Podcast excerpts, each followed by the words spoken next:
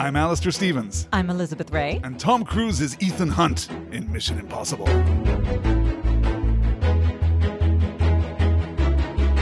So, according to the always reliable Rolling Stone magazine, Mission mm-hmm. Impossible has the 15th greatest theme song in any TV show in history. Higher on the list than The Muppets, higher than The Simpsons, higher than Star Trek. What? Do you think that's a defensible position? First off, Mm. you're on blast, Rolling Stone. Is that a defensible position? I think it's defensible, but it's certainly highly subjective. Of the cultural footprint of the show, which started in 1966 and lasted 171 episodes before being cancelled in 73, and then did another 35 episodes from 1988 to 1990, which literally no one remembers, I'd say maybe, what, 5% of that cultural footprint is opening montage that shows you things in the episode you're about to watch. Sure. 5% is maybe masks and mustaches. 5% is maybe Martin Landau. And the rest of it is the song. Yes, but I'm going to tell you now, I've never seen anything from the TV shows. Like, I've never Not even seen that single sequence. episode? No, not a frame. Oh, well, I'm afraid I'm going to have to contact the authorities because I think constitutionally your father is supposed to have shown you episodes of Mission Impossible when you were a kid. Mm, I saw Dragnet, I think. I think everyone is supposed to sit down on a Sunday afternoon and watch at least one episode of Mission Impossible. it was actually a really great show. I'm sure it was. They took a lot of time to create really developed ensemble mini heists, really, right? Like a heist that can happen in 40 minutes that has one. And I was going to say action sequence, but I don't mean action sequence. I mean action sequence by the standards of late 60s, early 70s television. So TV I mean, shows, you know, yeah. three punches are thrown, like uh, someone holds a gun or looks at some other kind of weapon. and- Falls yeah. over a trash can. Exactly yes. right. Yes. Very Rockford Files in Yes. that sense. Yeah. It's weird how the cultural imprint has become so reduced to just this amazing piece of music, which I think really still holds up, even in this version in the 1996 film, where it's arranged by the two members of U2 that most people cannot name. Whoa, yeah, I didn't know Yeah, that. Larry Mullins Jr. and Adam Clayton, the drummer and the bass player for Couldn't U2, said. arranged this version. Which Yeah, certainly like the iconicity of the song is undeniable. I'm thinking that both of our boys right now, we would say, hey, do the Mission Impossible theme. And they would immediately dun, dun, dun, dun. And they have never seen a Mission Impossible. Never seen a Mission Impossible. So that's something. Though could almost And I'm watch too that if this Mission somebody Impossible. asked me right now to give you the theme to Star Trek, I might not be able to do it. Which is weird like, because you "The have like strings rise. Yeah. I um you have like eight different choices there. that's I think that's the problem. Yeah. If you can call it a problem. Right, like a very nice problem to have. all Right. things- We've got too much Star Trek. of It's riches, just, just yes. too too much. I think that this is a really great film. We've been looking forward to talking about Mission Impossible. We are, I think it's fair to say, fans. I think of this franchise. Uh I hesitate to use the word fan for anything in my life, but I hear what you're Ooh, saying. Ooh, an interesting development here on the Last Star in just the word it's just the fanatic. I'm not a fanatic person. Sure, and you would not want to associate yourself with anyone who would describe themselves as a no, generally person. people who are in a group of fans frighten me just a wee bit. So That's you're all. saying that That's you are capable of liking something without entering full throated into internet discourse? exactly. Interesting. That is what I am saying. We'll talk more about this after the show is over because I have questions and would maybe like to read a pamphlet. Mission Impossible, 1996, the first and really only functional franchise in Tom Cruise's career. This is him deciding that he needs one of these like blockbuster tentpoles. And this is a franchise with a bewildering history because it has never really at any point gone in the expected direction, Mm. including this first effort directed by Brian De Palma. We are going to talk about everything. We are going to make sense of this plot. You guys, I promise, by the time this show is done, you will know what happens in this film.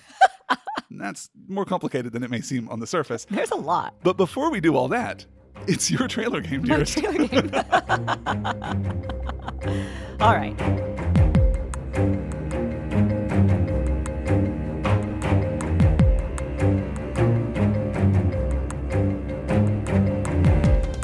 Ethan Hunt went to Prague. Now all his friends are dead. In the fast paced world of espionage thrillers, that means he's our most likely suspect. Exploding bubblegum, exploding fish tanks, exploding cars. Faulty elevators and elaborate harnesses await as Tom Cruise is Ethan Hunt, an old senator man, and Jon Voight. Your mission, should you choose to accept it, get your ass in theaters this summer for Mission Impossible.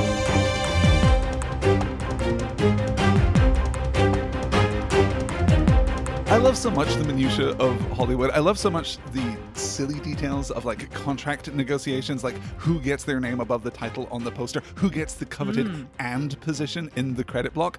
I don't know that their agents would be very happy about crediting Tom Cruise as Jon Voight. He took off a Jon Voight Look, mask. I saw it and happen too. himself. I saw it happen too. Listen. That's not even special effects. Tom Cruise can just do that. he can just do it. The story of Mission Impossible begins with someone who has been in the background of Cruise's career since 1981, since the very beginning. His agent, Paula Wagner, who represented Cruise for CAA and has been with him every step of the way. Their working relationship is so good that in 1992, after 11 years together, they start the independent film production company Cruise Wagner Productions. This gives them more control over the movies that Cruise makes, as well as a larger cut of the profits. Their first project is an adaptation of the TV show that Cruise enjoyed as a child, Mission Impossible. Paramount already has the license, already has an ongoing distribution deal with Cruise, so they are good to go. In 92, Cruise, Wagner, and Sydney Pollack, who directed The Firm, go to work on a story outline. While shooting Interview with the Vampire in the beginning of 1994, Cruise is just casually having dinner with Steven Spielberg and is introduced to Brian De Palma, who he immediately taps to direct this film. Brian De Palma is born in New Jersey in 1940, and he is new Hollywood through and through. He's a nerdy kid in high school. He wins a regional science fair, and he builds his own computers. This is in the late 1950s, where building a computer was, you know, a challenging undertaking. He then enrolls at Columbia to study physics. He completes his undergrad in 62 and is then one of the first male students to ever enroll in Sarah Lawrence, pursuing postgrad studies in their theater department.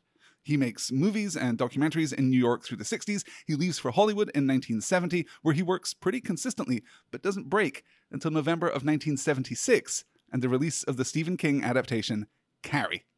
Have you seen Carrie? Wow, I have seen Carrie. Yeah. Yes, that is the Brian De Palmaist film. Really? It's kind it's so of- funny because I saw Brian De Palma's name came up and I was like, yes, Brian De Palma. Iconic for reasons I cannot recall. So I've really been looking forward to this part of the lecture where you tell me I should call it a lecture. To this part of the podcast. Conversation? Conversation, is the word. Obviously. No, this is maybe a little more lecture heavy than most because there are just so many things we have to talk about. Normally, it's like we'll talk about the director, we'll talk a little about the production, maybe two actors. Mhm. I've got like eight key actors that we Yeah. absolutely have to talk about. So they're going to get short shrift.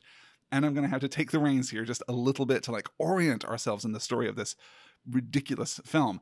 The thing about De Palma is that he comes up making these incredibly singular films. He has like such a sense of personal style and some of that continues through even to things like Mission Impossible, even to things that he will do after Mission Impossible.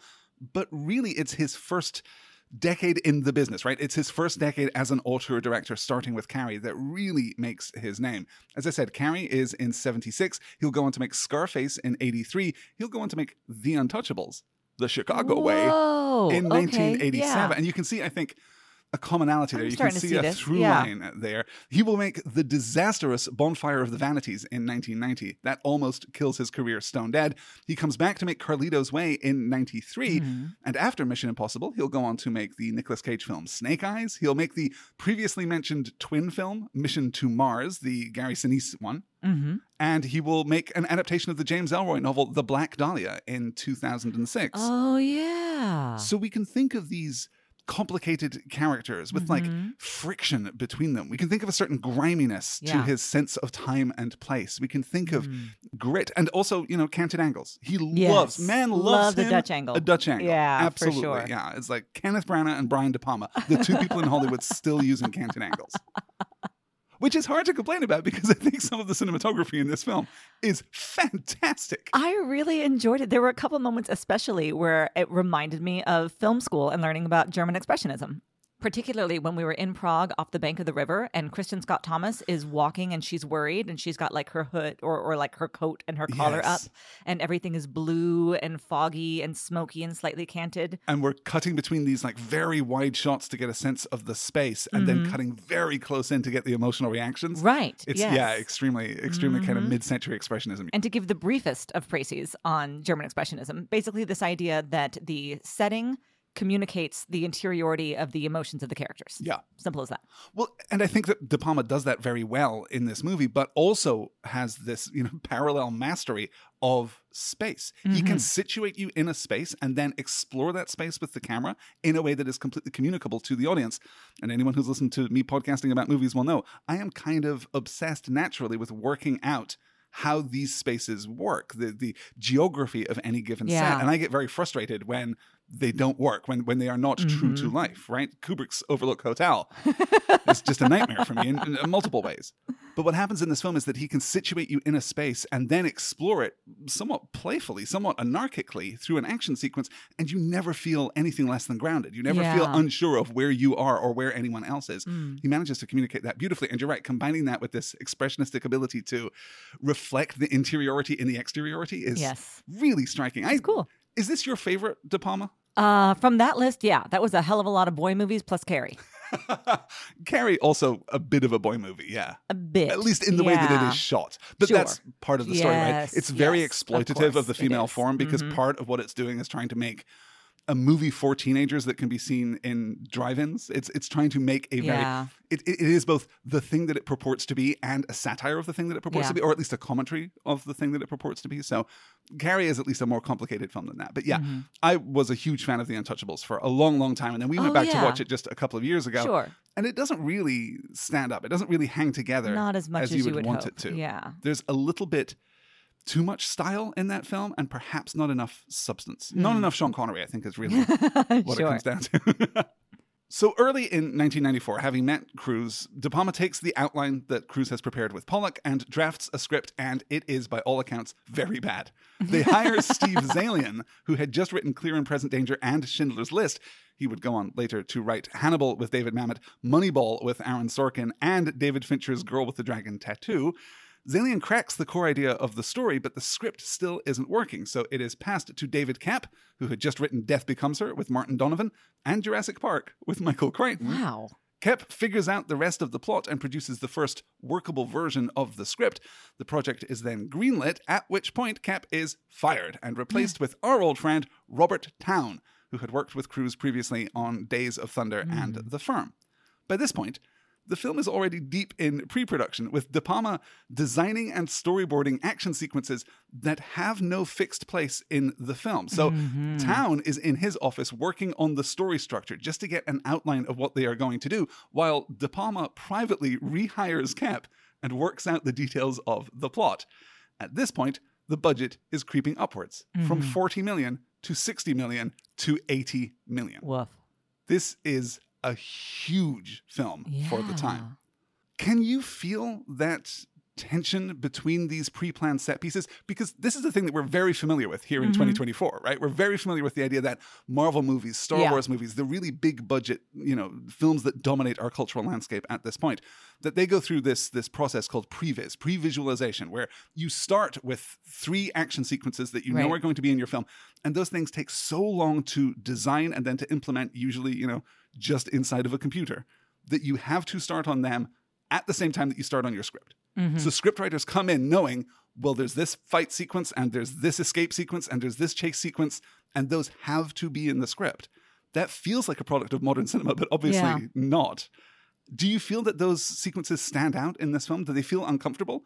Or do you think that they did a good job of integrating them into the flow of the plot? I think for this one, it's it's nicely integrated.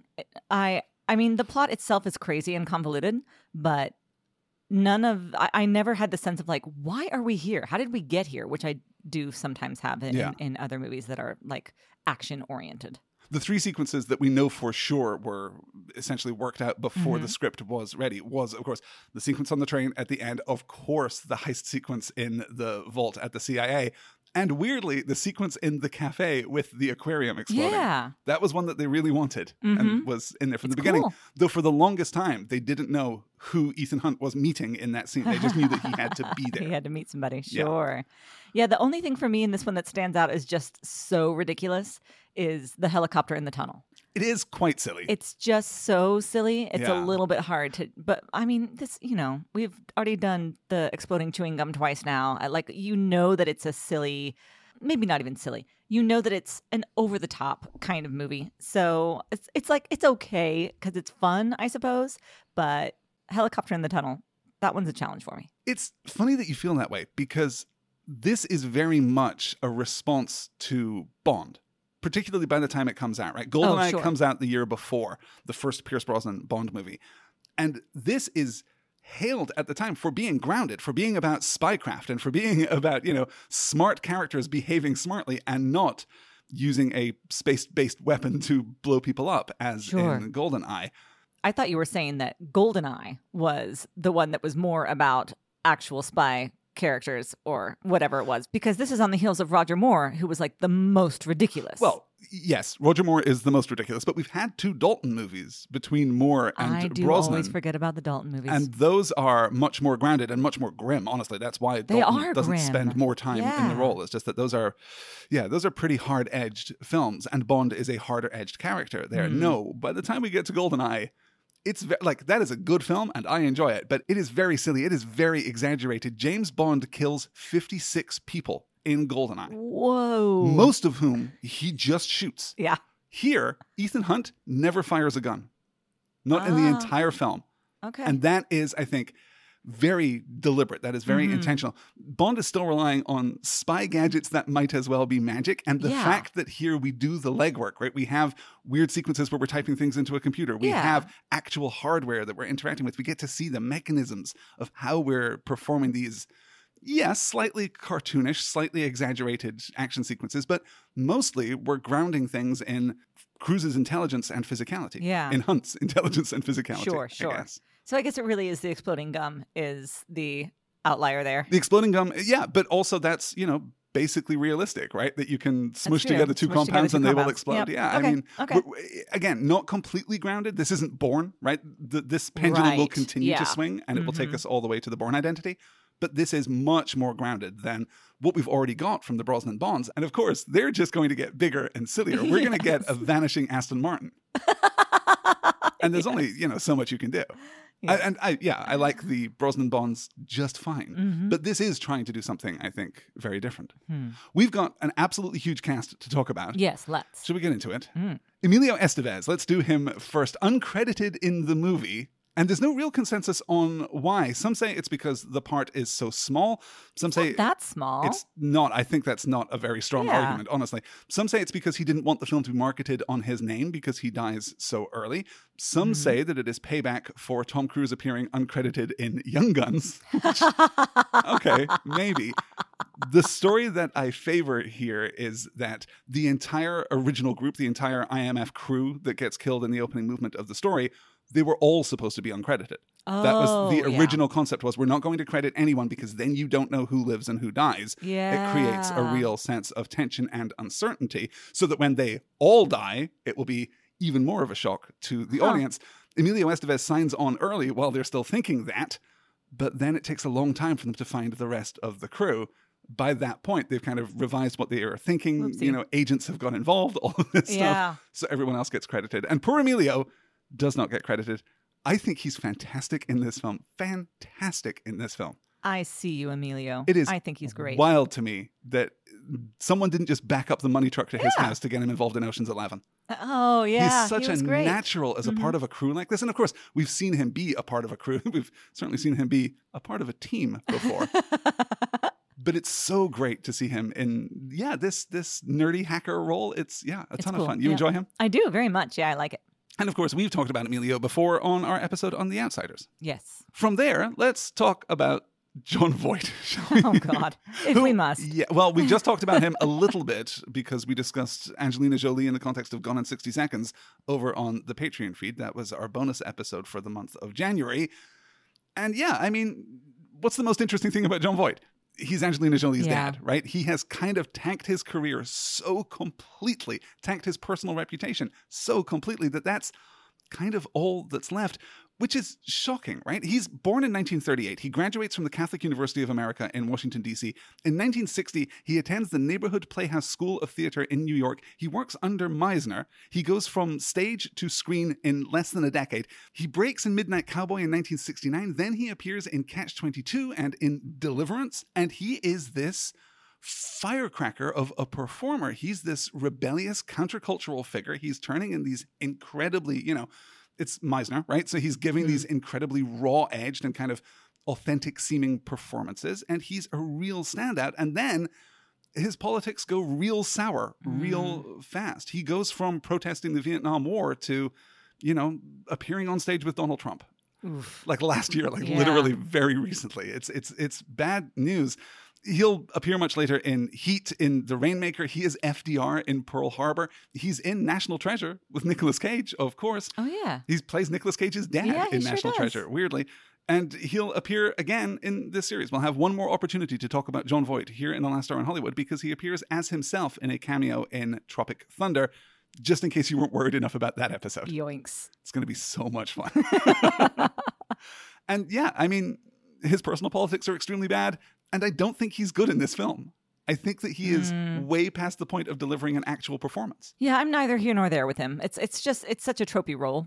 But I would argue that this film is comprised of tropey roles. That- you know, think- that's a point. That's I a don't point. think we're breaking new ground in terms of characterization here. But most everyone is giving some interesting perspective on it. We're giving some depth and grit, and Voight is, yeah, hardcore not. Yeah, yeah. I think that's fair. When we're talking about people giving slightly more than is on the page, perhaps, in this film, let's talk about Emmanuelle Béart, shall we? Should we talk about Claire? Oh yes. What do you think of her in this film? I think she's lovely. I haven't seen her in anything else that comes to mind, have I? She's done almost nothing. Yeah, She's okay. very successful in French language film, but really not Mm, in English language. Yeah. Uh, she's way too lovely and young for Jon Voight. That's for goddamn sure. 25 years is the age difference nope, nope, between nope. Phelps and Claire. Yes. It is at least supposed to be like it's canonically gross, so I guess that's all right. Is it? Yes, I think when he says that gross thing about having tasted the goods, Yeah, and but her eyes like do that thing, that we realize that the writers know that this is gross. I think oh, yes, okay. It is recontextualized at the end of the film as gross. Yes, that's true. But I do think that when we're playing it straight at the beginning of the film, it's really super unpleasant. Yeah. Okay. Fair enough. Emmanuelle Béart is extremely cool, is the thing. Mm-hmm. Uh, she's trained in Montreal and then in Paris. She works almost exclusively, as I said, in French. She's arrested in 1997 in Paris for a public protest defending the rights of illegal immigrants to France. She has continued to advocate for the rights of immigrants ever since. In 2003, aged 40, she appeared nude in the French magazine Elle, making it immediately the highest selling issue in the magazine's history. And this is a Wow. magazine with a long and prestigious history. And she blew the doors off. She is just a remarkable figure, I think, cool. in real life, and gives. Well, I get the sense in this film that she is striving to give an even better performance, but Mm. that the film itself is kind of being inflexible around her. Her character is a little flimsy. Yeah. I like her well enough, but I can feel her pushing against it, but Yes. it never really rises above like a B grade, pretty decent performance. Mm. We still have so many actors to cover. Henry Czerny is our next, the Canadian actor born in Toronto, also trained in Montreal, weirdly, known for his theater work before transitioning to TV and film. Mission Impossible is his big break. In fact, he'll follow it up being fantastic in The Ice Storm in 1997 and a safe pair of hands in so many TV shows over the years, from The Tudors to Falling Skies to Supergirl, among others. Believe it or not, we're going to talk about him again because Kittredge comes back in Mission Impossible Dead Reckoning Part 1 slash Mission Impossible Dead Reckoning.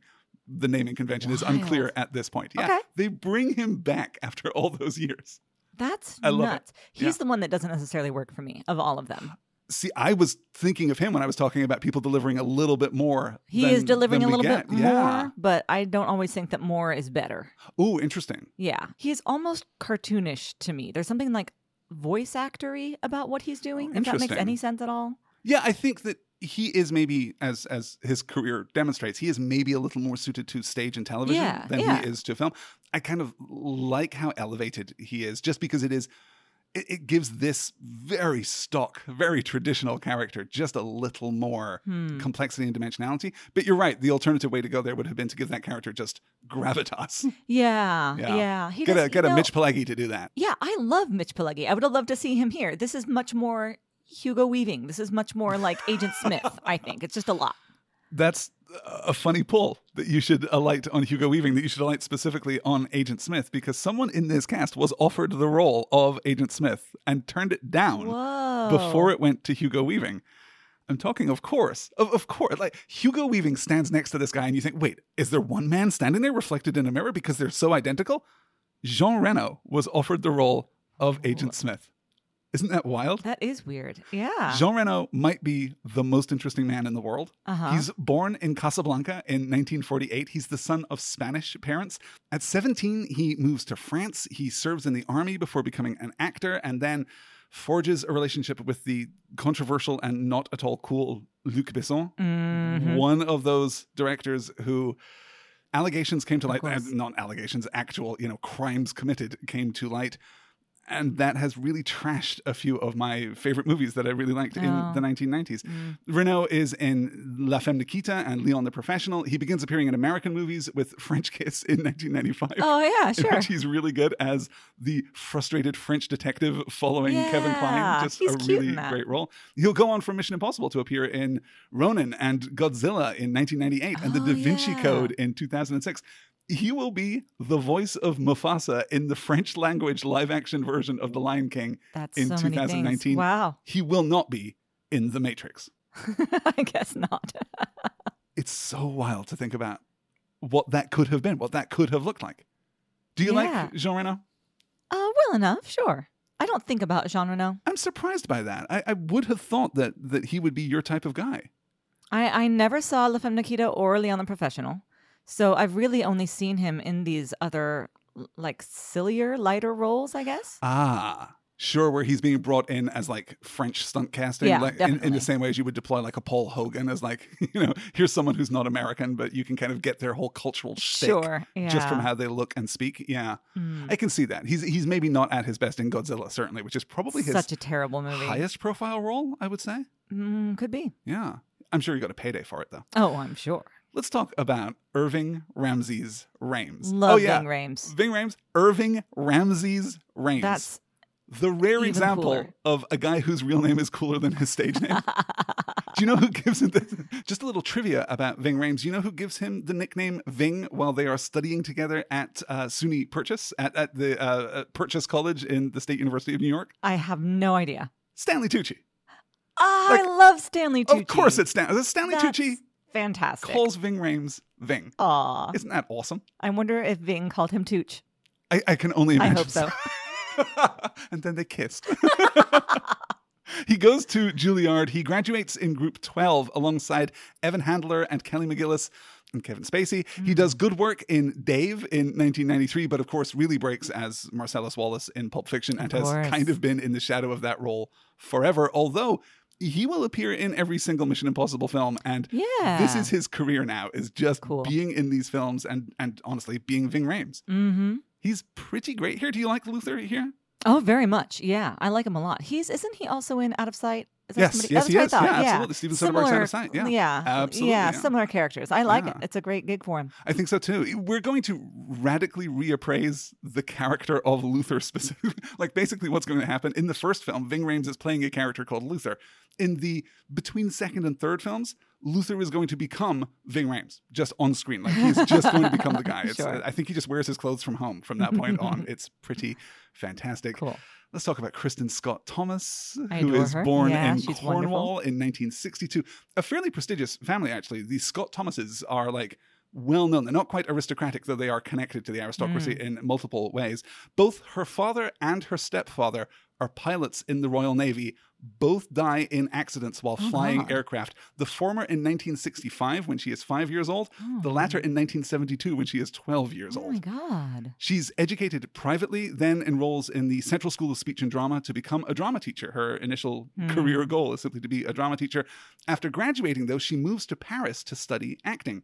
She wins a BAFTA for her supporting role in Four Weddings and a Funeral, in which Ah. in which she is just brilliant and is Yeah. maybe the best example of that Richard Curtis archetype. You know, he just keeps writing the same people over Right, and over right. in all of his various films, and I don't think he ever gets that character better than Kristin Scott Thomas Hmm. in that film. Much more importantly, of course, in 1996, she appears in Mission Impossible and in The English Patient, So for which she receives an Academy Award nomination Beautiful for Best. Actress. She's in Gosford Park in 2001. She's in The Other Boleyn Girl in 2008. She's in Salmon Fishing in the Yemen in 2011 with Ewan McGregor. She's in Darkest Hour, the Churchill drama in 2017. Hmm. And she's in the Alicia Vikander Tomb Raider movie in 2018, which I guess creates a strange resonance with Jon Voight, who is also Weird. in a Lara Croft movie, except his was in 2001.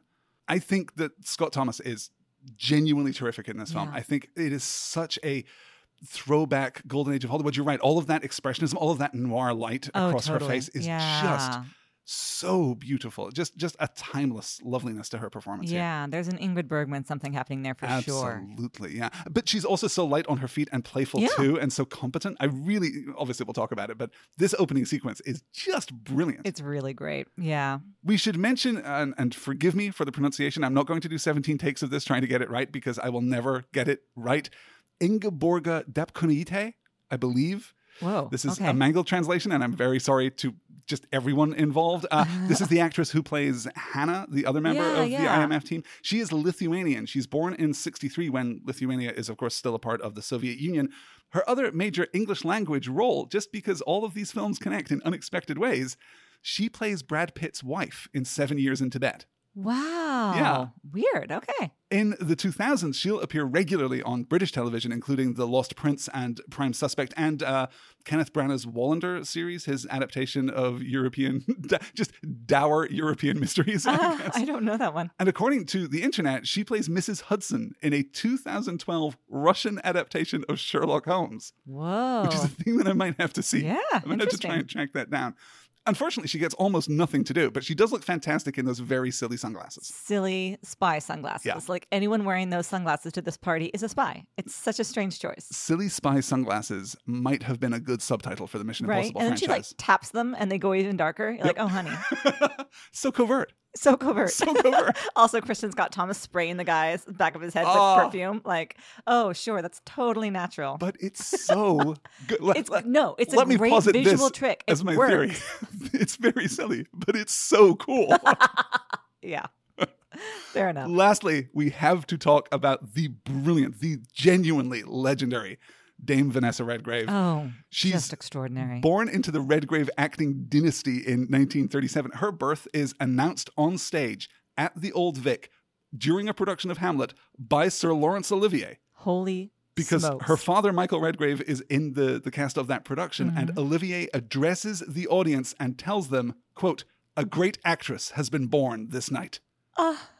Like Kristin Scott Thomas, Redgrave is educated independently and then also attends the Central School of Speech and Drama, and then takes to the stage, appearing first in A Midsummer Night's Dream and Coriolanus, the latter of which she appears opposite Olivier himself Cool. in 1959.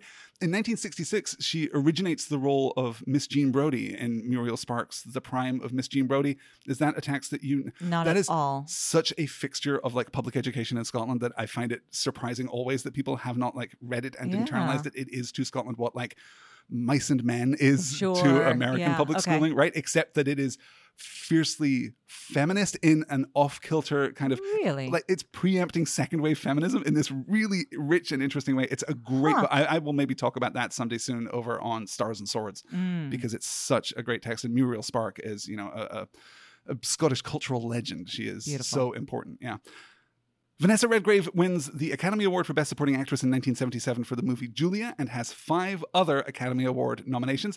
She has 148 acting credits on IMDb, Wow. including Howard's End Yeah. and Atonement and The Gathering Storm. I mentioned the other, the, the Gary Oldman uh, Churchill movie. The Gathering Storm is a vastly superior Churchill movie. If you have to watch one of the two, go watch The Gathering Storm starring Vanessa Redgrave. It is so brilliant.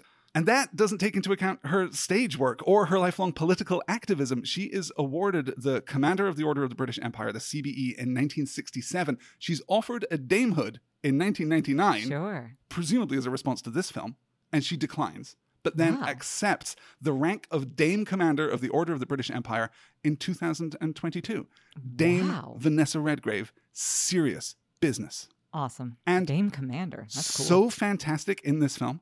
Yeah, yeah. She's also, wonderful. another actor I think that is really wildly over delivering Mm. on a role that is pretty stock. Although, I mean, you do get a lot of, of juice. You get a lot of fuel out of gender flipping that stock character. I think so much when you're just, uh, I mean, you name this character Max, and I'm just absolutely expecting some dude in a tie. And then we get Vanessa Redgrave in her incredible blue suit, and I was just thrilled. Like, This I had is- seen her name in the credits, but I had forgotten by then because so Yeah. much is going on, and there are so many people. Many people. so I was just thrilled. It's one of those great stories too where they're kicking this idea around in the writers room. They're very excited about gender flipping this character. And they're like you know what would be really great? You know what would be great would get someone like get someone like get someone like vanessa redgrave. Like, like, obviously we can't get vanessa redgrave but get someone like vanessa redgrave. And then yes and she's Yeah. just so fantastic in this film. So Mm. fantastic Principal photography for this film takes place in Prague and back on the 007 soundstage at Pinewood Sure, sure. which should probably just at this point be renamed the Tom Cruise soundstage at Pinewood. there are some exteriors and pickup shots in Scotland and in London and in the US. The train sequence at the end, Mm-hmm. featuring the the TGV, the Train à Grande Vitesse. Forgive my awful French. That's okay. That, that's a real train? That is a real train. I yes. Oh, yes, of course. This is another transatlantic No, thing. no, I no. Yeah, I had no Yeah. idea what they were talking about. Catching the TGV, and I'll be on the TGV, and I'll see you on the TGV. I was like, I don't know what you're saying. So valuable. But then they gave us TGV on, like that was Yeah. they very prominently were like, this is what the TGV is. It is a train, and I was very grateful for ignorant Americans like valuable context for this film is that in 1994, two years before this film is released, Mm-hmm. the Channel Tunnel opens. This is the tunnel that they bore beneath the English Channel. The Channel? So the tunnel, Okay, yeah, exactly. okay. So that you can get on the train in London and get off the train in Paris. Ah, yeah, that is yeah. brand new and very exciting. Like that is hailed at the time as as one of the great engineering achievements of Yeah. like humanity, right? Mm-hmm. That, that is like a, a peak moment in our engineering history. So it's very relevant and it's very exciting and cool. So that's why the, the otherwise quite prosaic action sequence at the end of this film of a train in a tunnel yeah. is more exciting and is at least more culturally loaded than it might seem to be in the film in 2024. So that tunnel was the tunnel. I mean, not really, no, but yes, Well, yeah, it but, is you know. supposed to be. Yes, Yeah, yeah. Okay. Okay.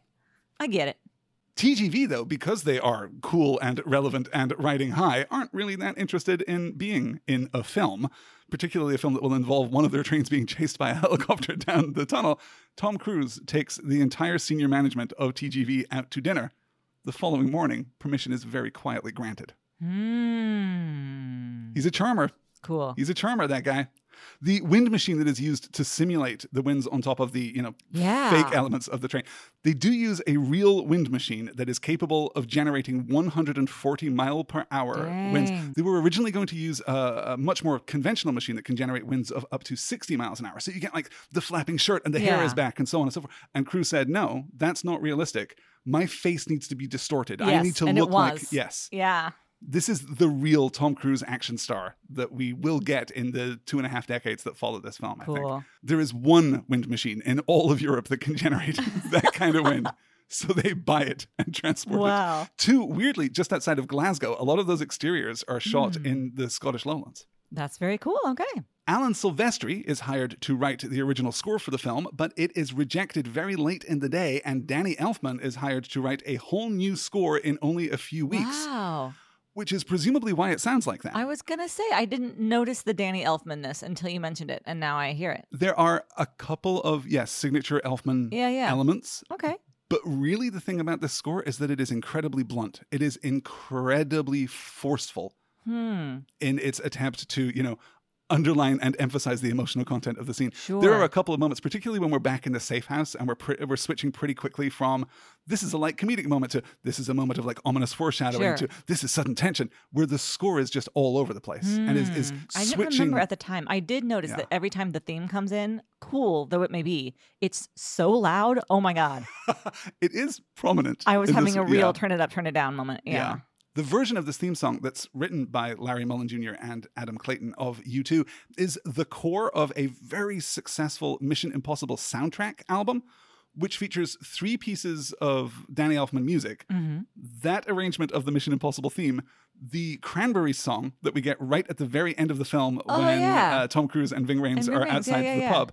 And then I a bunch of songs that are just kind of like thematically connected, or just a bunch of songs that are cool at that moment. We've Sure. got Pulp and Massive Attack and Bjork, the fantastic British band Skunk Anansie, which uh, never really, I think, made it in the No, US, but were so. fantastic, like like punk rock band in the mid 1990s. Just Cool. Really terrific stuff. So yeah, it's a great soundtrack album, despite having little to nothing to do with the content of the film. It's st- vibes only, right? Vibes based Vibes. soundtrack Let's go. design. I love yeah, it. I like that. Mission Impossible is the first movie in the United States in the history of cinema to be released in more than 3,000 theaters simultaneously. Wow. It broke records for a Wednesday opening. It broke Oh, records for an okay. opening weekend in May. It broke records for the Memorial Day weekend and six day box office That's records. awesome. It is huge when it is released.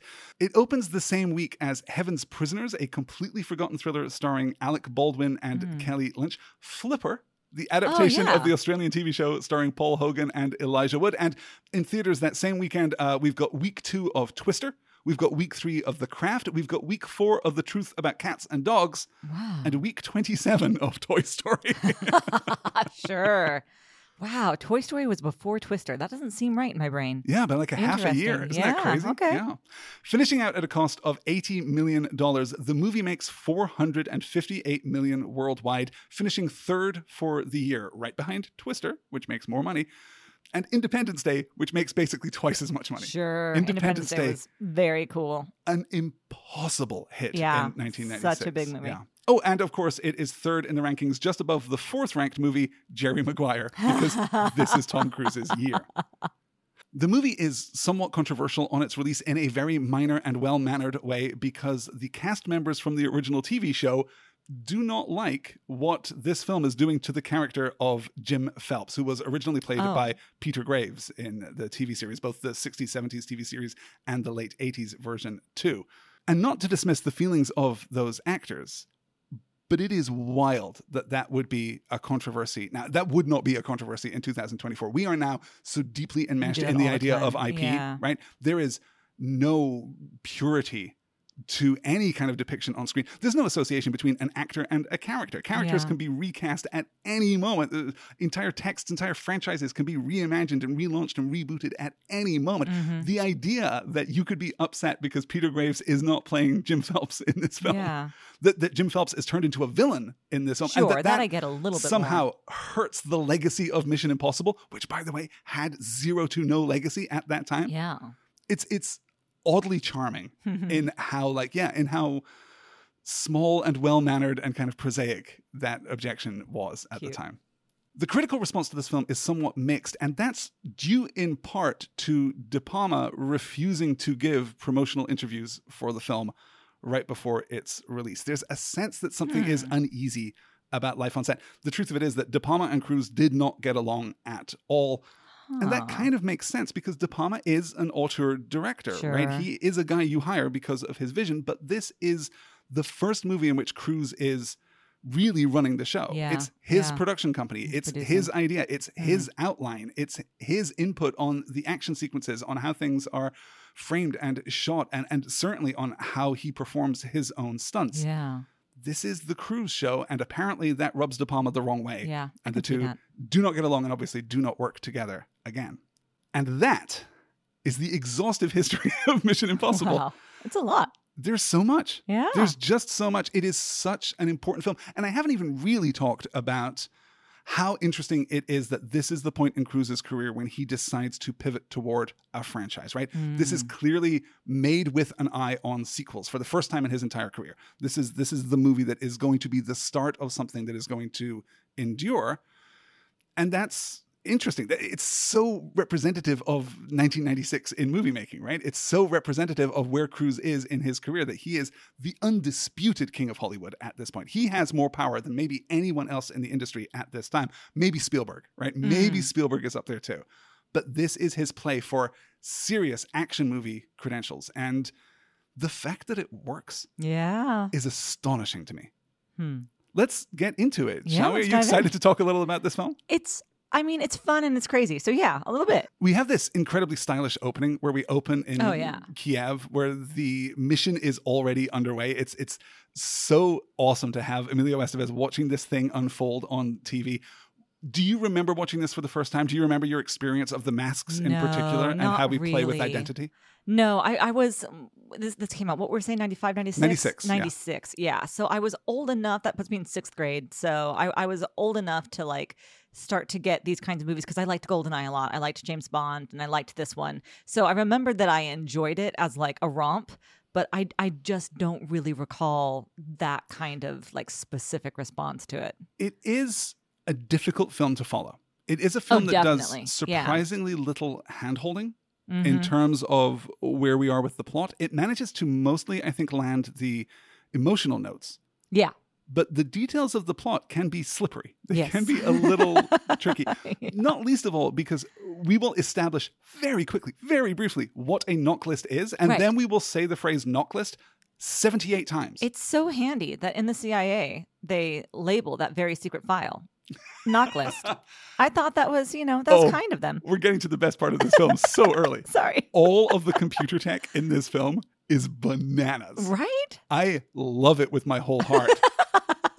because this is very much that mid 90s like concept of what the internet will look like. Yeah. And we're not And it might as well yet. be magic. Yeah. So it's just all fabricated and and the audience doesn't know so it has to be transparent to Yeah, the audience's they've been able to understanding and it- oh my what's going on. god it's Yeah. so when he is searching for max and he sits down in front of his laptop goes to this usenet search option and types in max.com it is the greatest it's worst gonna be thing porn, son. it's so i think it's owned by hbo actually Probably you're right now.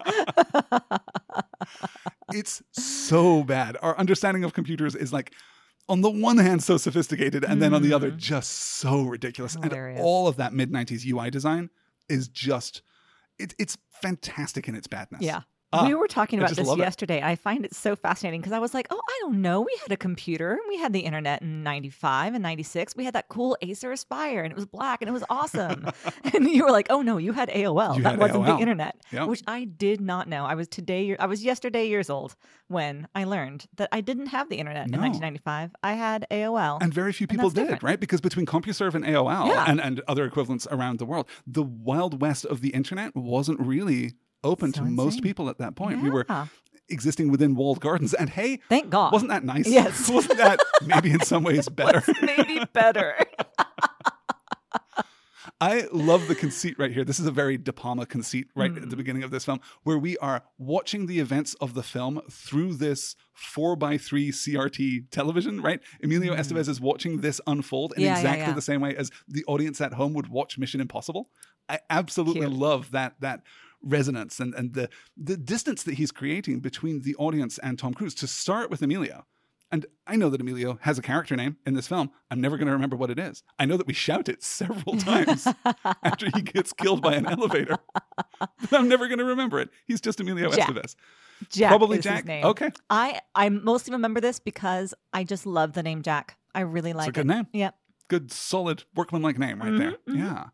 So we get the mask reveal that this is Cruise. We get the reveal that the girl on the bed is not in fact dead. Though I love the way that we're already teasing that. Right? It's smart enough and it's confident enough that it will let the audience to some extent Yeah. in on the magic trick that's because we being performed. see like the the girl behind Jack, we see enough of her costuming because Yeah. it's that like Fräulein looking weird outfit that she's wearing. Yeah. Where when she enters the frame of the screen that he's watching, we realize that that room is connected. It's such a cool sequence. Yeah, and even he gets that line, she's been under too long, right? So we're- Yeah, we're, yeah, already building this tension. It's mm-hmm. Just fantastic. What do you think of Cruise's look in this film? Because that moment where he tears off, that we get the rubber tearing, which Yeah. is so obviously it's partly a digital effect too. But when we tear off the mask Mm. and it's this very specific 1996 cruise, right? yeah, yeah. Tearing off the mask is cool. The mask itself is very terrible. Like the the bad aged mask is so awful. But the nice thing is that it clues you in immediately that you're like, oh, this isn't what it appears to be. And then almost immediately after that, oh, that's Tom Cruise. It is kind of wild how much it looks like Cruise, Yeah. even under all of that prosthetics. Most of the masks that we will see in this film are, to some extent or other, real effects. They they Yeah. are Oh, actual definitely. prosthetics. Yeah, not so much the Jon Voight one at the end. No. but- but Cruise's look overall, his leather jacket, deep V, very short but aggressively spiky haircut. Is he working Uh, for you here? yeah, I, I feel yeah, like this is either peak Cruise for you or this is not your I Cruise. mean, it's just so of an era. It's so 96. Yeah. It's so like I just see all of these, you know, MTV music videos with the guys with that haircut and that very shiny, shiny jacket, you know, Iris, where uh, Oh, the Goo Goo Dolls. is like spinning in the chair with the telescope. Like it's just a look from that time. Yeah. Exactly that vibe, yeah. Mm. From there, we cut to the title sequence, and it's a very faithful Mission Impossible title sequence, right? We get the Oh, music, yeah. we get the typography, we get the fuse, and The we fuse, get yeah, yeah, yeah. The montage of shots from later in the film. Which I didn't know It's was a throwback to the show. That's really right cool. There it is in the front film. of you. Yeah, kind of wild. So good.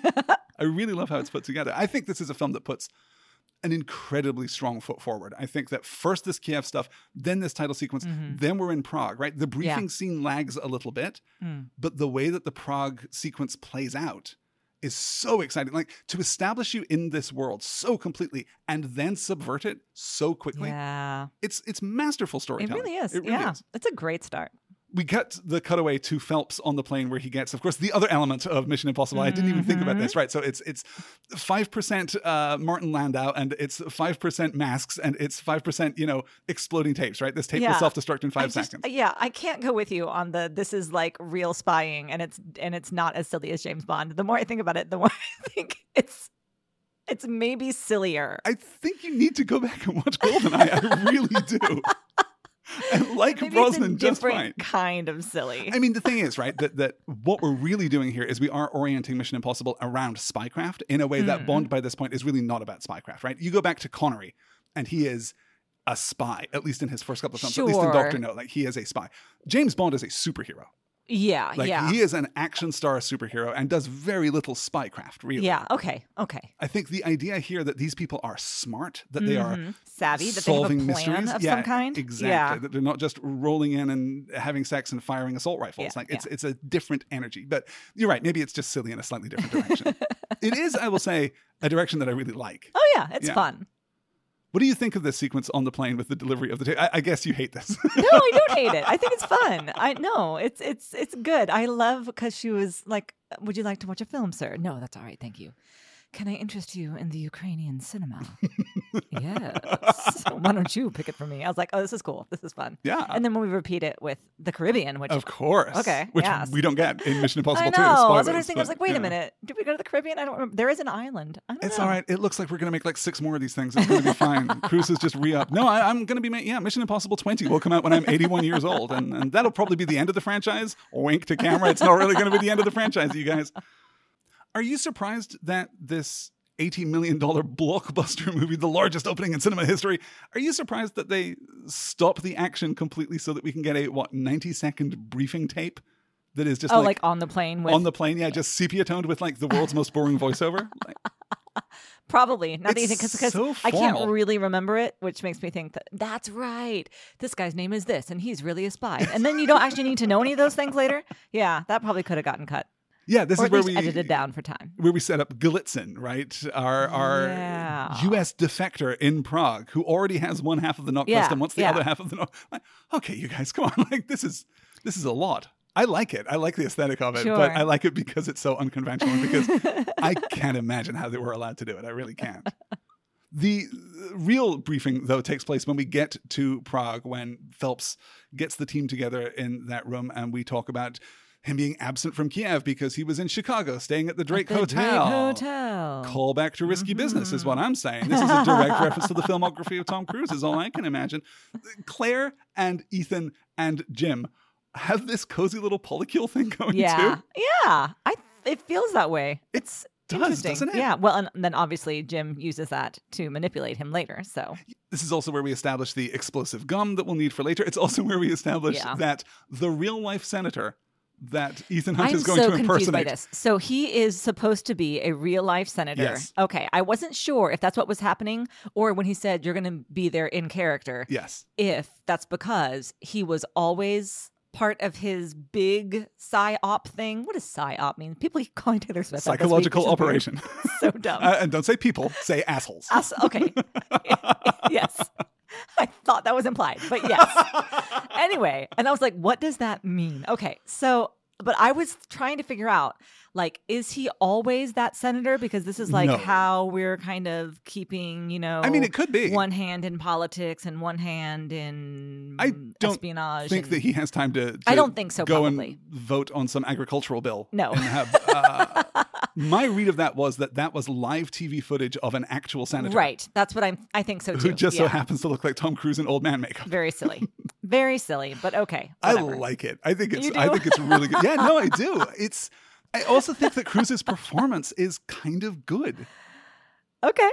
I can see that. He I just think his accent work is always a little silly. I really appreciated one of the reasons I remember Jack's name is because when they're waiting for the elevator and it's him in the old man makeup And, and, Kristin Scott Thomas. Thomas. It's the best and thing. she's like, "Uh, "Do you don't you have someone on your staff named Jack?" And he's like, "Oh, I think I do recall a man named Jack. An He unreliable." unreliable fellow." And he's like, "All right, Foghorn." That's a good joke. It is a good joke. And really, this whole sequence is just so strong, so capable. And it is building that capability into the characters, I think, that really connects us to them, right? We've got Emilio in the elevator shaft. We've got the thumbprint scanner. We've got the the flirty, teasing kind of chemistry between everybody that's also like super yeah, professional and capable. Everybody has. Yeah, that's it's, cool. It's just really strong. Ethan and Sarah hit the basement to set up the camera hidden in the glasses so that they can get the pictures of Right. Galitzin because they also have to be able to have evidence of Right, Galitzin right, stealing that he has the other half of the knock list. Mhm. He's stealing the knock list on this uh, magneto optical disc too. Did you see this? This, this no, I didn't realize what. Yeah. three and a half inch verbatim disc that we have. Yes. It's the same tech as uh, Sony mini discs. Do you remember mini discs? Yes. Yeah, it's that same tech. This is like second generation floppy disk technology. Yeah, yeah, well, I guess like fifth generation floppy disk technology. They're so cool and chunky and ah. This is one of the rival uh, formats to like zip disks, and it's that moment when we're when we recognize that we need more portable storage for Mhm. computers, but we haven't yet got rewritable CDs. Yeah. It's very narrow, like slice of technology right there in the middle. That very narrow slice of technology, in fact, continues throughout, right? With our PowerBooks and our ThinkPads, all of the computers in this this movie are like, it's like September of 1995. It's like it's so close. I love it. Mm. Having apparently accomplished their goal, the team starts their extraction, their exfiltration, and that's a wrap for Emilio Estevez. Thanks, Emilio. Go hit the showers. It's upsetting. Yeah. Yeah. It's a very It's- I actually remembered it effect. being more upsetting than it ended up being. I think largely because we spend so much of that sequence with people ducking and crouching down in that same elevator shaft. Yeah. But he is standing up with his face lifted up to the spikes. And I'm like, you didn't think to crouch this time? This It's- was the time to crouch. it's really bad. It is It's upsetting. I know. really And you have an eye thing. So, of course, it's extra upsetting to you. Yeah, I, unlike most people, have a I'm just- sensitivity to trauma involving eyes and sharp objects. I, I know. I'm, I'm just so saying, it's unusual. fair enough. Fair enough. Yes, it's upsetting. Of course, it's It's, upsetting. the thing of it is, is that I always forget that actual shot of him looking up and being impaled. It's Yeah. such a brief shot Mhm. because I always think that it's, we're It going really to see the brief. blades come. Yeah. What are those I blades? don't know. It's Who has weaponized ridiculous. this elevator shaft? Was Phelps in there with a team of contractors like three weeks before spoilers, you guys? Phelps is the bad guy in this movie, just in case you haven't been watching at home. Was he in there with a team of contractors just adding retractable blades to the roof of the elevator? I have no idea. It's grim. I love though how we are handling it, cutting out to Ethan and Sarah out The by the wall, fun. where they're Yeah. in this like very intimate, like you know, embrace almost, but Sort there's of. no Mhm. intimacy between them at Yeah. all. They're just so professional in this Mhm. moment. It's really great. It's great. I agree. So, in pretty short order, with this rising sense of paranoia, Phelps is shot on the bridge and falls into the river. The car Mhm. explodes. Claire and Hannah are both killed. Galitzin and Sarah are both stabbed to death under the Yeah. bridge, which is really awful. There's a very distinctive knife that There probably is. won't show up in the rest of the film. not. Nothing to worry about there. And Ethan runs to the phone box. He runs. He Tom Cruise runs. Like He we Tom talked Cruise about it showing Yeah, up in the yeah. firm. But boy, howdy, we have got real Tom Cruise running in this Mhm. movie, just wall to wall. It's fantastic. It's really good. He calls Kittredge, and we cut pretty quick to the scene in the diner. And this is what I love about Ethan Hunt as a character, right? We get the fact that he is driven. We get the fact that he is shadowed by by guilt and by grief in the later films because he never gets over what happens in this film. Mm-hmm, Right. Right. This is going to be absolutely definitive for Ethan Hunt. Yeah. I this mean- is the Ethan Hunt origin story. It is like Yeah. we're not going to remember that when we get to Mission Impossible 2, and we're going to have a handle on it in three, but we're not going to be quite there. But You yeah, Bring it back later. later on, this is going to be the thing that makes him who that he survivor's is. guilt. Yeah. Absolutely. And I love that in this moment, he's both feeling that, but he is always the smartest person in the room. Yes. He is the best at what he does. And when he is clocking the various people who are in the diner and tying them back, we're cutting out Yep. to flashbacks to the party. It's so great. Yep. And understanding too, like what this means, what has happened here, that he is being fingered as the mole in the Mm-hmm. IMF. The IMF, the Impossible Mission Force. You know them. Yeah. It's so great that we constantly refer to the IMF in this film and never say that it means Impossible Mission Force. You, you can't say that. It's so good. What does knock stand for, by the way, for knock list? I kept thinking that I would look it up and then I never did. Yeah, non-official cover. I don't Oh, know why it's non-official. it should be official, I feel like, but okay. Is yeah. it non-official in the sense that they are that they are undercover, right? But I, I, yeah, I don't don't, know. yeah, okay. it's it sounds cool, right? Yeah. Knock list. It Yeah, sounds the alibi awesome. list, Yeah, sure. yeah. Alias, that's it. The alias list. Yeah. As good as this sequence is, I do wonder about delivering all of this exposition just by having Kittredge like say it out loud. Yeah. I'm not sure that this is the best way to deliver, you know, Max and Job and Job 314 specifically. And yeah. all, Job it's- 314 at this point. sorry, so yes. Job. of course, because he's the dumbest at spycraft. it's one of the things that I really like about Henry Czerny in this role is that Kittredge sucks. yeah, that is true too. Ethan blows the aquarium in order to escape, which is A very cool sequence, actually. It's really neat. this is it. This is the first time Tom Cruise performing his own stunts. There, there is uproar at the time. The insurance people don't want to let him do I'm it. sure they don't. The stunt guys don't want to let him do Yeah. it. But well, I mean, he's, you know, executive producer, king of the hill of this film, and if he wants to do it, he's going to do it. The real reason that he wanted to do it originally was that they just couldn't get it to look right with any of the stunt performers. They couldn't get a shot that looks like Tom when it's not Tom, which that is makes a little bit of sense. that's yeah. Mm-hmm. his argument today about doing all of his own stunts in these films. The audience has to know that it's really me, that I'm really the one doing it. That's what makes it exciting because we've all seen a million stunts. And I think that there's an argument There is. to that, yeah. really, right? The best special effect is the truth. Amen to that. Yeah. Yeah. It's a really striking sequence. I love the reverse shot that we get of him running down the street with the, the pool of water coming out behind him. It's so cool. Really nicely done. yeah. Yeah. This is the sequence when he returns to the apartment and we start getting the we get the great little, you know, espionage of him taking the light bulb out of the fitting, cracking it in his jacket, sprinkling it out so that it'll make a sound if anyone approaches the safe house. Yeah. Yeah. Really like tight, good stuff. And then the very silly sequence of him searching the internet and not yes. not finding a lot. And we have, of course, the clue of the Bible, which Hmm. if there is a misaligned element in the plotting of this film, it is definitely this Bible. Yeah. It doesn't make any sense. Why does Phelps even have it? Yeah. Let alone, why does he have the very specific one that he stole from the hotel room back in the Drake Hotel in Chicago? Yes. Yeah, Yeah. I, I don't know. This, this part doesn't make a whole of- lot of sense. You gotta want gotta it. want yeah. that. Yeah, It's a great set piece, though. I do want to say, like the the production design throughout is really cool, but this particular the safe house set is awesome. it's maybe my favorite in the entire film. Yeah, Yeah. Mm-hmm. it's so rich, and I love that we keep returning to it. It's, it's really good. We then get this dream sequence of Phelps showing up, which Oh yeah, I don't love. But I really like the way that it's inverted when Phelps really shows up later in the film. sure. That's a really strong moment, I Mhm. think. So this as a moment unto itself, not really for me. I don't need my heroes having, you know, delusional hallucinations Sure. at any point. But yeah, as, as a way of seeding Phelps' return later in the film, pretty good. And then of course we get Claire, who is now all wide-eyed, blinky, ingenue, breathy. Yes, yes. Mhm. How do you feel about her at this point in the film? Uh, I mean, I once you find out everything that's going on, I really like her. So the fact that she is playing a role right now, she's pulling it off beautifully. She's pushing all of his buttons and she's manipulating him. I mean, pretty much perfectly. Ruthlessly. Like Yeah, yeah, no, absolutely. ruthlessly and just spot on.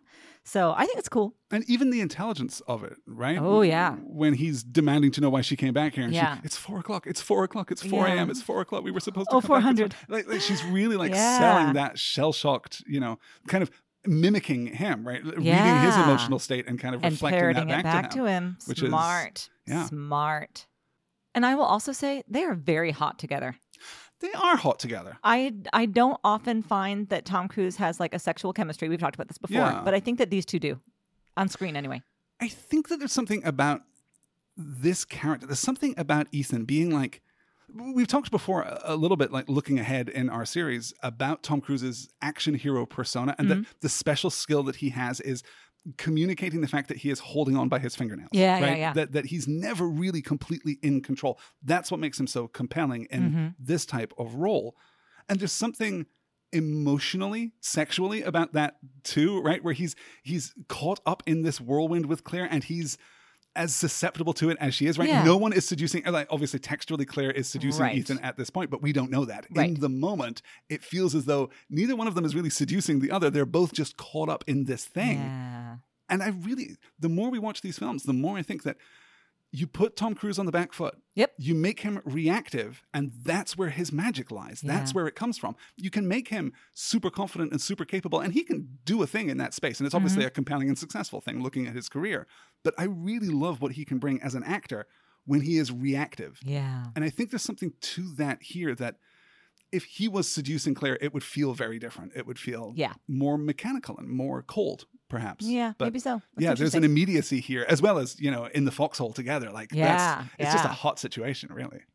Uh, from here, we get the very complicated instructions from Max that he has to go down and buy cigarettes and then ask this person for a light, and then a car pulls up and he gets he's put in a, an upsettingly embroidered hood. it's like silly, but also really upsetting. Don't yeah. love it, gotta Yeah. tell you. But then we get the reveal of Max in all her glory. So cool. Oh my God. Vanessa Redgrave. so so great. Mm-hmm. Uh, Ethan tells Max that the NOC list is a trap, that the NOC list that he has just delivered is a trap, but she has to test it.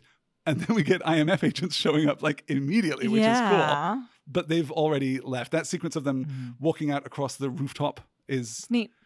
it's just very capable. Mm-hmm. And and this kind of capability in an action film of this sort is is really, you know, catnip to me. Yeah.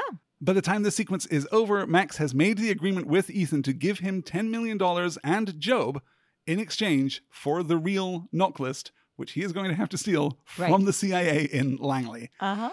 Buckle up, you guys. It gets real good from here. Back at the apartment, Claire takes inventory and signs up to help. Ethan searches for disavowed IMF agents. Very helpful to have that mm-hmm, database mm-hmm, for sure. Mm-hmm. And we introduce Luther and Franz, Ving Rhames and Jean Reno. We get our briefing about Langley.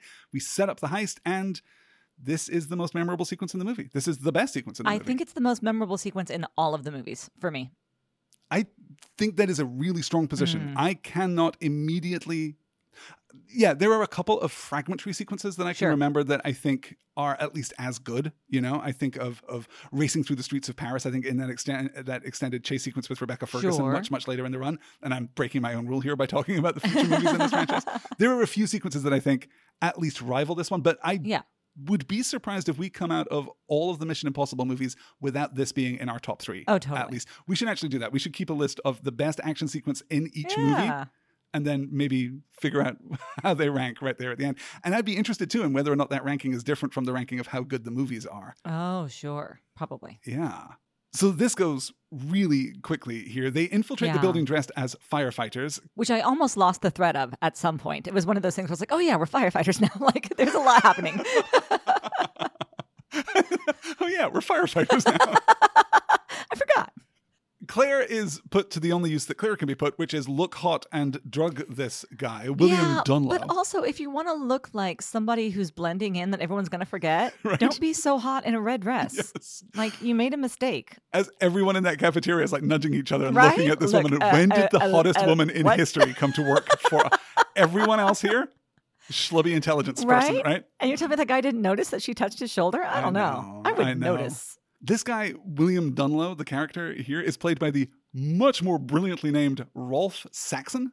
He is kind of just Hmm. a recurring character actor in things, but I know him best as the voice of George Stobbart, who is the protagonist of a series of graphical adventure games called the Broken Whoa. Sword games Okay. in the late 1990s and the 2000s. It's kind of a uh, Da Vinci Code, like Illuminati conspiracy Sure. series of video games. And he plays this hapless American who just keeps getting caught up along with a very sexy French journalist Uh-huh. in these, you know, ancient conspiracies. And they are they are great games, really, really good games. At least the first two are. I don't, don't really have a strong memory of the others. He's also the American narrator in the Teletubbies, which is weird.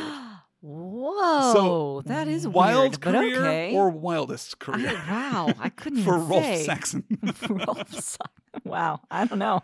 From here, I mean, you know this. Even if you haven't seen this movie, you know this. Right. Even if you've never watched a Mission Impossible film, you know what this sequence looks like.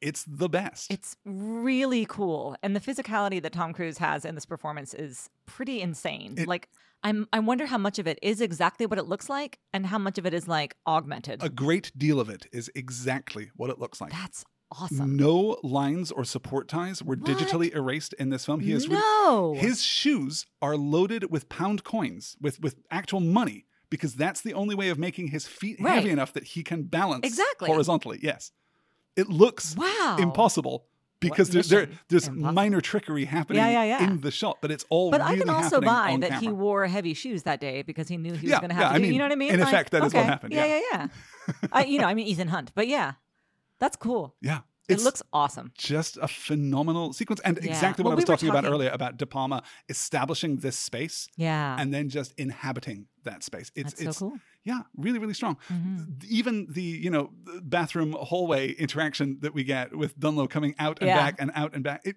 yeah, so it strong. works. Yeah, I'm really appreciating practical effects and people just doing like I love that Tom Cruise does his own stunts. I do think that's very cool. We watched Ferrari last night, and every time The new Michael Mann, new- Adam Driver. yeah, yeah, yeah. Yes. And every time I got thrown out was because of CGI, and it just completely breaks the world for me. It breaks my immersion in the world. Yeah, particularly for a film that should really rest on that physicality, right? Yeah. It kind of has to rest on that physicality. Yeah. Yeah, Ferrari was a disappointing film, unfortunately. Mm, mm, sorry. Yeah. And the box office agrees with us. Yep. It's too bad. There's a lot that I liked about it, but that in particular was really Penelope. Cruz was Penelope Cruz. stunning. Yeah. A stunning and very unglamorous performance. Mhm, I'm, mhm. I'm surprised she didn't get more Oscar attention, more more awards attention for that film. Yeah. So am I. But back to our set piece Yes, here in this yes. Mission Impossible film. Uh, I guess we can't really talk about every single part of it. It's I 11 do minutes have one long. question. It is. Okay. It is like 11 minutes long. Yes. My question is the glasses. yes. I don't recall that he uses the glasses to record anything.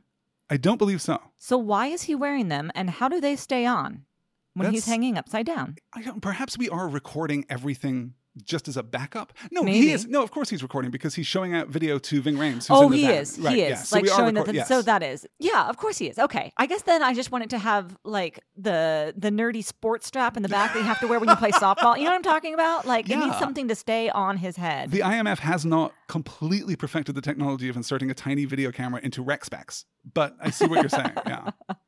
The part of this that always works best for me, the part that I find most tense, of course, is in fact the rat in the back of the shot approaching Yeah. Jean Reno when he's up in the duct. Yeah, I really like. Interesting. I don't think I love that just because it seems one an odd place for a rat, like up and in the ductwork. Although maybe, Sure, maybe okay. I don't know. I don't. I don't live in a city where there's a rat problem. And I suppose that the other thing is because I've never lived in a big enough city where rats are a thing. I'm always like there wouldn't be a rat there, but maybe there would be. maybe I'm wrong.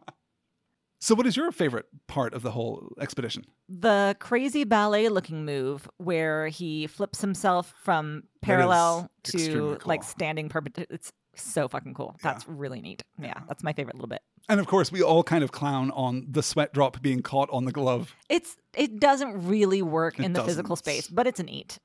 I think maybe, uh, yeah, I'm revising this now in my head. I think maybe my favorite thing is just the very physical performance that Cruise gives after Franz stabs the rat Yeah. and he drops, and that frantic maneuvering of his body to try to maintain his center of balance when he's six inches off the floor. Exactly. And is- his face is giving Yeah. frantic. It is not giving cool or suave or debonair. It is Again.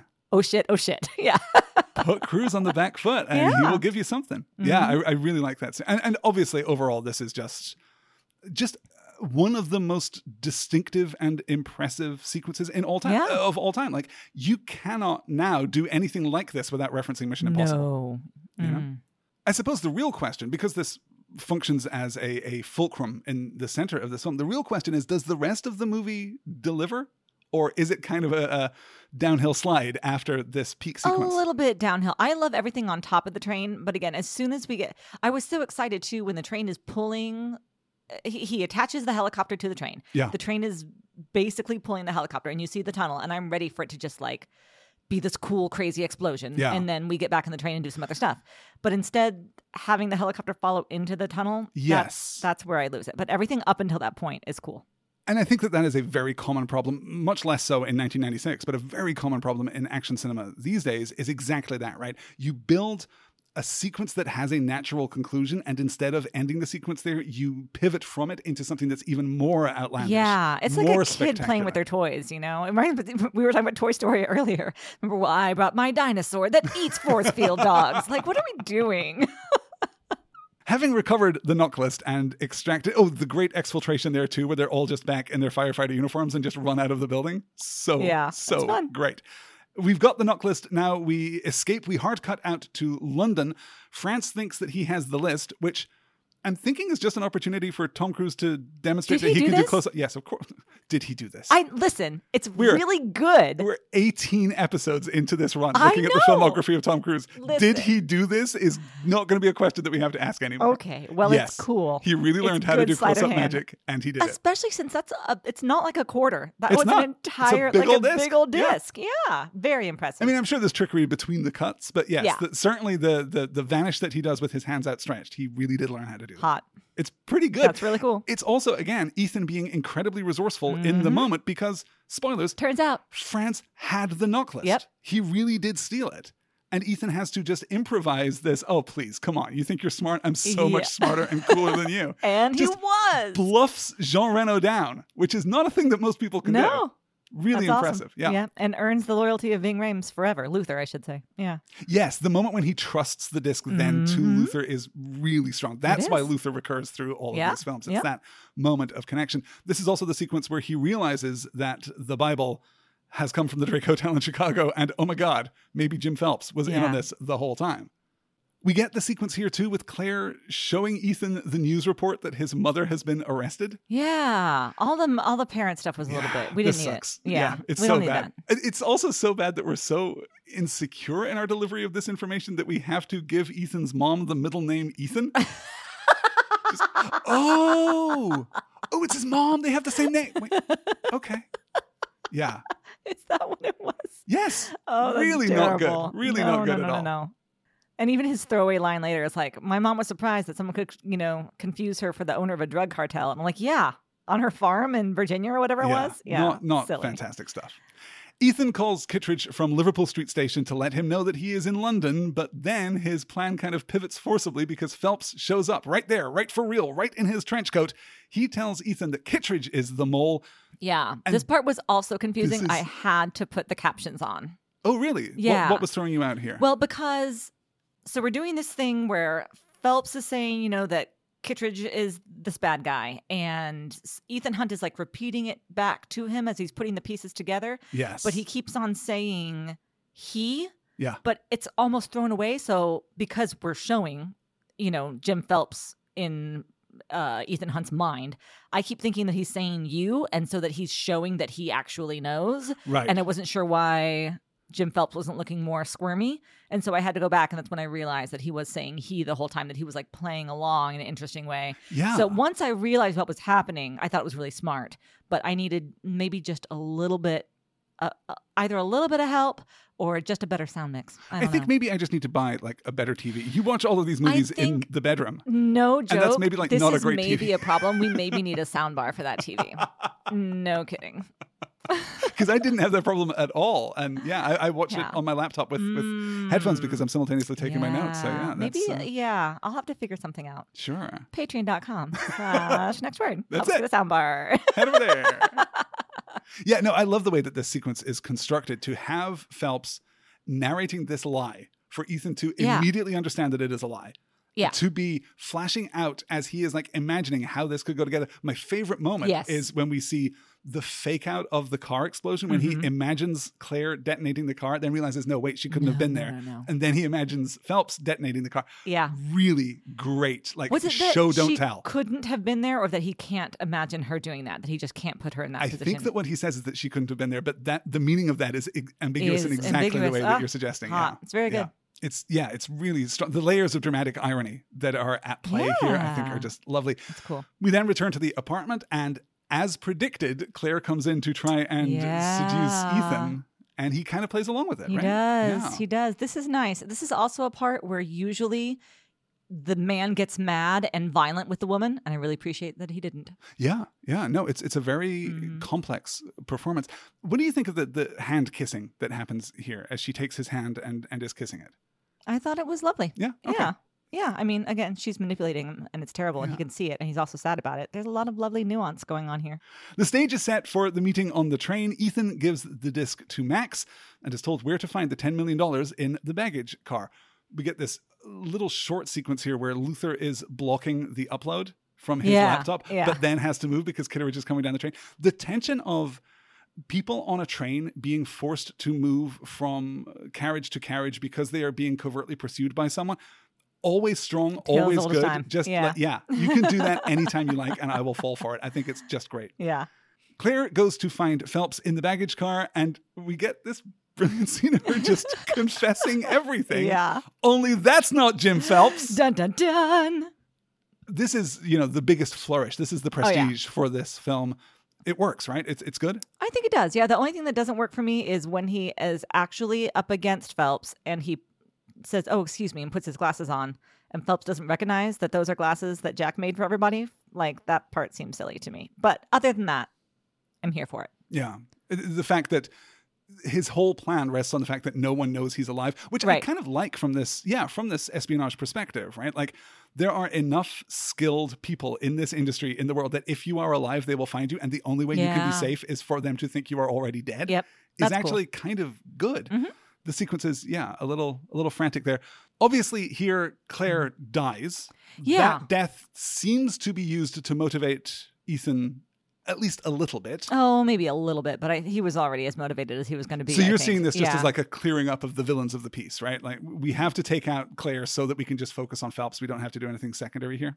basically, yeah, Yeah. yeah, that we don't have that loose thread to tie up. Do the optics of the woman is the one who dies kind of Oh, it's still terrible. you? no, yeah, okay. it's gross. Yeah. and and and Phelps and his gross line I mentioned earlier. You know, after having tasted the goods, It's I knew so it's disgusting. so gross. It's yeah, so disgusting. Yeah. yeah. No, she, they they do her dirty, unfortunately.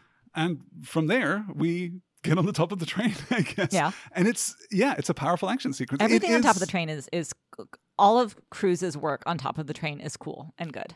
having him repeatedly here take that leap of faith, just let go of something and then grab onto something Yeah, else yeah. and just uh, succeed over and over in these minor ways as he's approaching Phelps is good. neat. I don't think that that necessarily the physicality of Jon Voight works here. I'm not sure I'm completely convinced that Don't he buy can, that he could yeah, do it. Yeah, it's Nope. not maybe the most compelling thing, but No. you know, it's beautifully shot. It is beautifully arranged. We have this real sense of kineticism of, of Sure. speed. I think we lose that a little once we're in the tunnel. Yeah, And obviously, yes, the Everything in the helicopter tunnel is, is dumb. very ridiculous. And I will say too that the the dimensions of the tunnel change as we're moving. This is the only space that doesn't feel figured out to me. The dimensions Yeah. dimensions of the tunnel change depending on what we need in that Mhm. moment, and that's a little dispiriting. But Yeah. you know, still very compelling. Perhaps overlong, particularly after we had this incredibly tense sequence earlier in the film. yeah. And that's it. Eventually, Yep. the bad guys die and the Mhm. train stops, and we get the, the helicopter rotor blade coming within like four inches Dumb. of Ethan's neck. You can really feel the 1996 of it all here too, with the appearance of British character actor and comedian David Schneider as the engineer on the train. Oh, the guy who Just- passes out right behind. That's so dumb. Yep. Yeah. So 1996 Yeah. to do things like that. But that is the one part of the movie that I thought that our boys would love. Like, just show them the train sequence with the crazy helicopter and the guy who passes out. yeah, I think They'll that's think that's probably great. Yeah. yeah, probably why that character is there. In dun, fact, dun, yeah. dun, dun, in real life. That'll be great. we cut out to the pub in London and this wonderful moment between Mm, uh. Ethan and Luther. Uh, yeah, just drinking beer and listening to the Cranberries doesn't sound I mean, so bad, let's right? do it. the restoration of justice, right? Yeah. Luther's back in the IMF. Ethan isn't so sure. Right. But when he gets on a plane to fly to, well, actually, we don't know where he's flying, right? He's flying back to the he's US. going. He's probably not flying to the Caribbean. No, that no, would no, be a little weird. But yes, he gets his next briefing and he's back in the game. Bang, closing credits. And that's Mission Impossible. We've obviously had a great time talking about Oh, this yeah. film. Where does it go on the list? He asked provocatively. Yeah. I mean, it's easily top three. Easily top three. So you I think, think so. categorically better than Rain Man? There's not even a conversation Not even a conversation. Okay. No. So actually, if you're saying top three, you're saying categorically better than the firm. There's not even a conversation to have. Uh, the firm is cool, but no, this is the firm plus plus plus plus plus. Yeah. okay. I mean, in a way, yes. Right? Yeah. No, Yeah. sure. Absolutely. Yeah. I think that it is definitely better than The Firm. Definitely, ah, it's so difficult, right? It's yeah, these are very different movies. It's not as iconic as Top Gun. It's maybe not as complete as Top Gun. mm-hmm. I, I, I think that maybe the franchise will get there. Mission Impossible 1 is a great film, but, but Right. it's going to be overshadowed by subsequent Mission Impossibles. Yeah. Spoilers for future discussions, Well, it's maybe a little thin, certainly emotionally. I think about how, like how emotionally rich Top Gun is. True, true. We don't engage with grief the way that Top Gun engages with grief, and we have perhaps more cost. Later Mission Impossible films will deal with that grief in a better and more sophisticated way. That's true. That's a very good point. So Mm. for me, the discussion is: is it better or worse than A Few Good Men? Which Uh, is such an apples and oranges comparison that Yeah. I don't even know what you it do. is. That's a really hard one. Um I'm gonna say that it is better. Yeah. Like A Few Good Men is is great, definitely. And God, the script writing is so extraordinary. A Few Good Men has a line, a line of dialogue Yeah. that has hung over the industry ever Right. since. This has an entire 11 minute action say, sequence that has that been sequence. parodied and Yeah. replicated and duplicated. Yes. Yeah. I think it has to be. That sounds right. Yeah. Top Gun, Mission Impossible, A Few Good Men. That sounds right. Perfect. Then that's Okay. where it goes on the list. And that is going to do it for this week's episode of The Last Star in Hollywood. Guys, we have had an absolute blast doing this. Next Mm-hmm. week on the show, Jerry Maguire. A hard turn, the hardest Yeah. possible turn, perhaps. It is, but I'm so into it. I love such it. a great film, such a different Cruise, Mm. such a different path that opens up for him in his career. That is Yeah. that is the road not taken, right? the Jerry Maguire path is the one that is not going to happen. But I'm really looking forward to talking about it. Looking forward to talking, of course, about Renee Zellweger. We're going to have Mm-hmm. a great deal to look forward to next week. Everything that we do here at The Last Star in Hollywood is possible thanks to you guys. Elizabeth, would you like to thank our wonderful superstar patrons, our personal IMF team who can undertake any mission, no matter how impossible? Our very own NOC list here. Yes. Thank you to Leslie Skipa, Louise in Dallas, Megan Lauder, Phoebe, Art Kilmer, Kimberly Bear, and Self on a Shelf. Thank you guys so much. So grateful. We'd break into a building for you anytime. Let's go. Get the sunglasses. One quick plug before we wrap up here. This coming week on my other podcast, Stars and Swords, I am beginning a new book, our third book in this series. We are talking mm. about The Invisible Life of Addie LaRue by V.E. Schwab. I cannot wait to record this podcast. I've already started taking notes. It's so good. It's going to be a really fun discussion. So pick up that book, read part one, and then head on over to Stars and Swords this coming Sunday for the first episode of our ongoing discussion. Six weeks for that book. Can't wait. It's going to be so much fun. Mm. That's going to do it for The Last Star in Hollywood. Next week, Jerry Maguire will be back with you very soon. Until then, take care. See you next time.